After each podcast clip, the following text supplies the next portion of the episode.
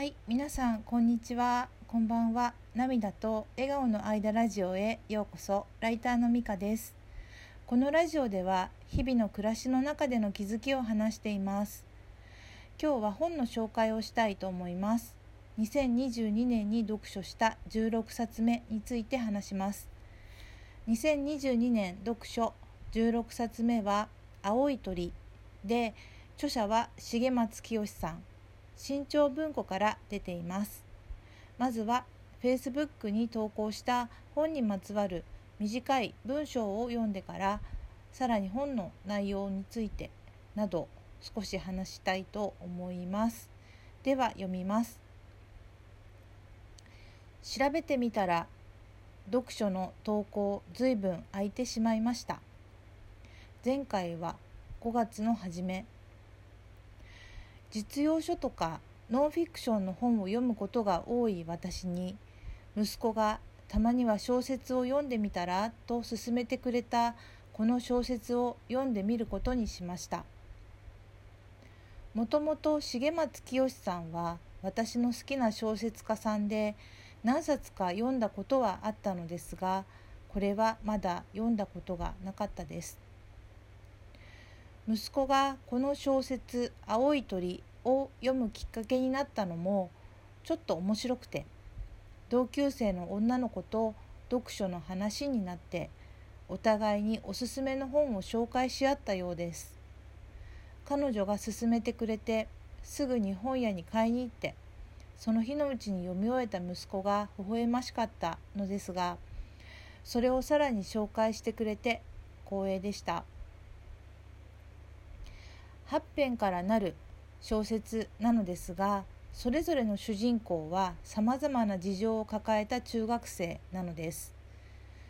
そのどの話にも登場する村内先生という非常勤講師が全体を通した主人公なんですよね村内先生は国語の先生なのですが言葉がつっかえてうまく話せないのですね。そのことで生徒たちに最初は受け入れられなかったりするのですが本気で本当に大切なことを伝えていくんです。そして心が通じていく。一人一人の生徒の抱える問題悩みが切実で私は感情移入をしてしまって胸が苦しくなって何度も読むのを休んでしまいました。実用書以上に小説を読むのに時間がかかる私は何日もかかってしまいました。けれども呼吸を整えては続きが続きを読みたくなるような小説でした。とても苦しくなったところに登場する村内先生の言葉が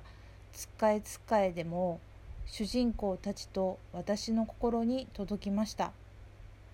間に合ってよかったという言葉が温かくじわりと心に染み渡りました。先生は一りぼっちのこのそばにいる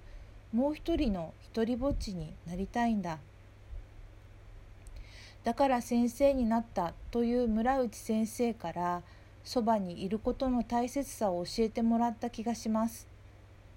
この小説を読んで中学生って思ったよりいろんなことを考えているんだなって思ったり自分が中学生の時考えていたことなどを思い出しました。そして重松さんは大人なのにどうしてこんなにリアルに中学生の悩みがわかるんだろう。すごいなって感じました。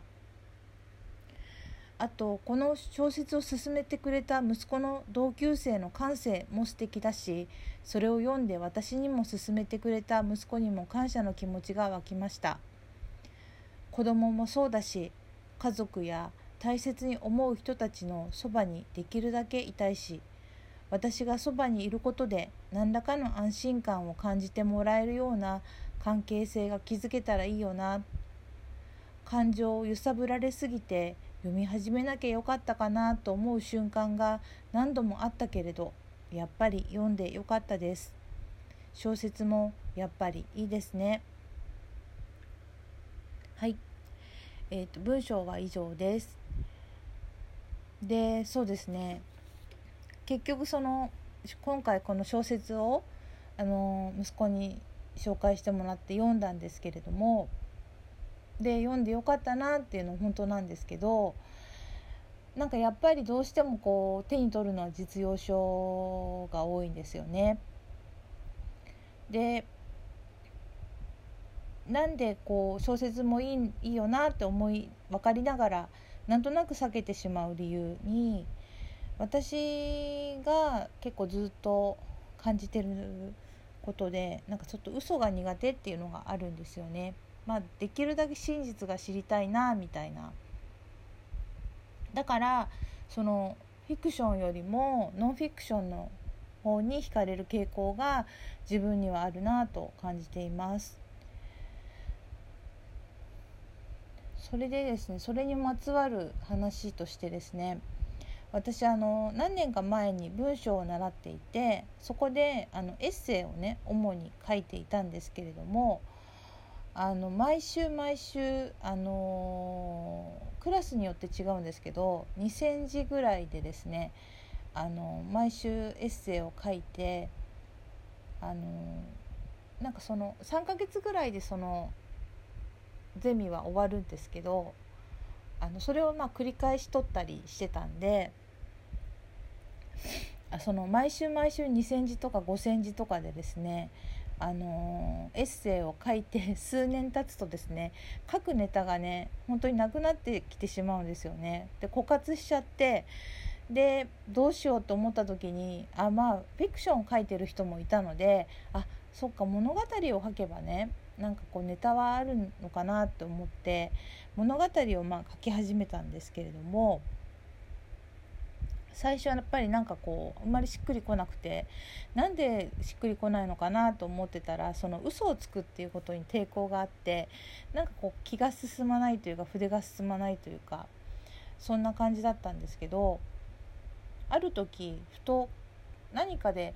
読んだのか気づいたのかちょっと忘れちゃったんですけど、まあ、その真実とか本当に言いたいことっ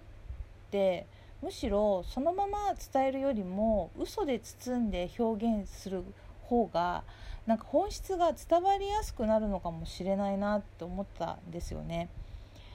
であなるほどと思ってじゃあ私がここで言いたいのは何なんだろうって思ってそれを意識してその物語を書くようになったらちょっと楽しくなったっていういきさつがあります。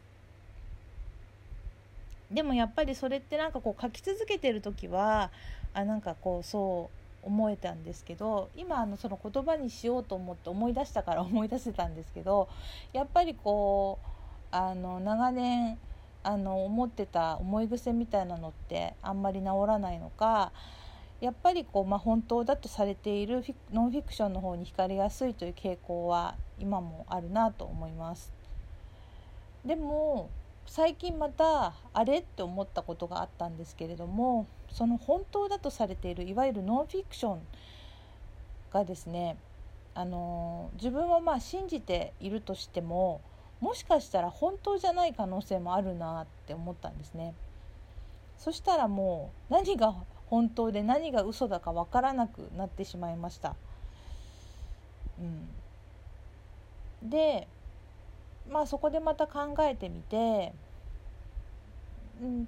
でもやっぱりこう自分がこうこれは本当なんじゃないかこれは違うんじゃないかって自分でまあ判断するしかないと思うんですよね。だからまあ結論は出ないけどまあどっちも自分なりに楽しめばいいのかなとも思います。まあその嘘だからねいけないっていうわけでもないと思うしでも真実とか本質に近づきたいっていう気持ちも大切にしたいなと思うんですよね。だからあのー、まあ大事なのは自分の頭でま考えて、あのー、その時その時で、まあ、いろんな楽しみ方をすればいいのかなと今は思っています。はいということで今日のラジオはこれで終わります。最後まで聞いてくださってありがとうございました。ではまたさようなら。